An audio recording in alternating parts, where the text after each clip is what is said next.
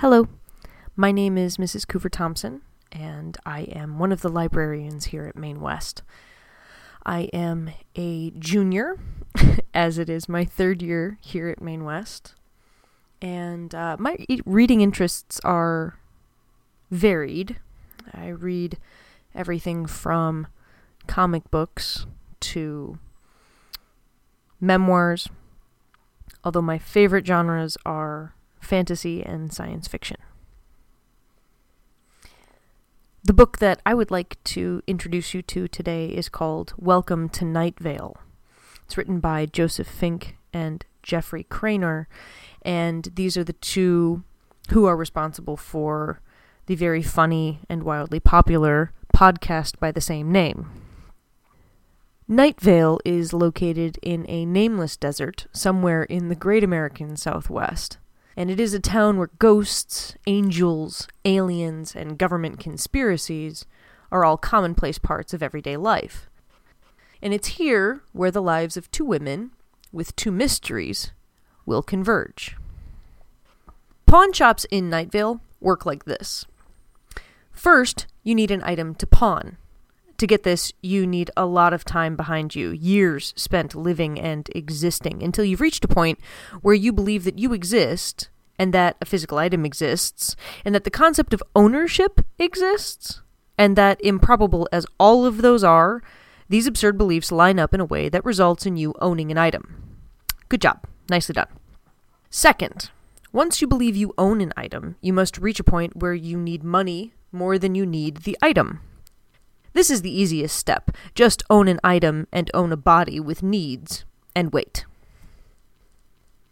The only pawn shop in the town of Night Vale is run by the very young Jackie Fierro. It has no name, but if you need it, you will know where it is. This knowledge will come suddenly, often when you are in the shower. You will collapse, surrounded by a bright, glowing blackness, and you will find yourself on your hands and knees, the warm water running over you, and you will know where the pawn shop is.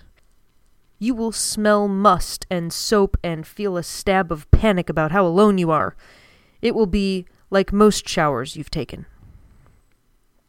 Before you can offer Jackie your item, there will first be some hand washing, which is why there are bowls of purified water throughout the shop. You need to chant a little as you wash your hands. You, of course, should always chant when you wash your hands, it's only hygienic. When you have been properly purified, you will lay the item on the counter, and Jackie will consider it. Jackie will have her feet up on the counter. She'll lean back. Eleven dollars, she'll say. She will always say eleven dollars. You will not respond. You are ultimately unnecessary to this process. You are ultimately unnecessary. No, no, she will say, waving her hand.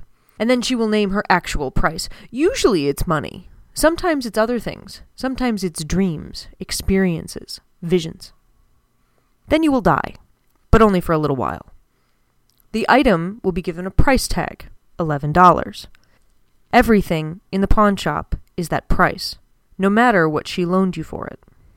Once you are no longer dead, she will give you a ticket, which later you will be able to exchange for the item, or at any time you may look at the ticket and remember the item.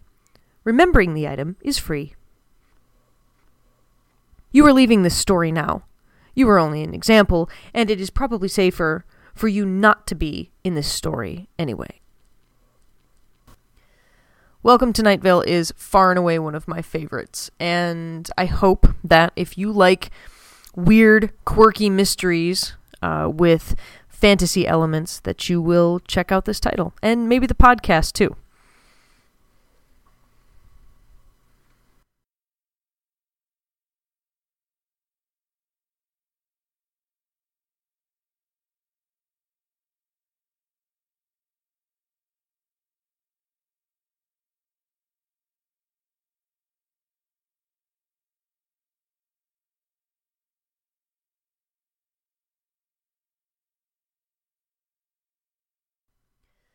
Welcome to Night Vale is far and away one of my favorites, and I hope that if you like weird, quirky mysteries uh, with fantasy elements that you will check out this title and maybe the podcast too.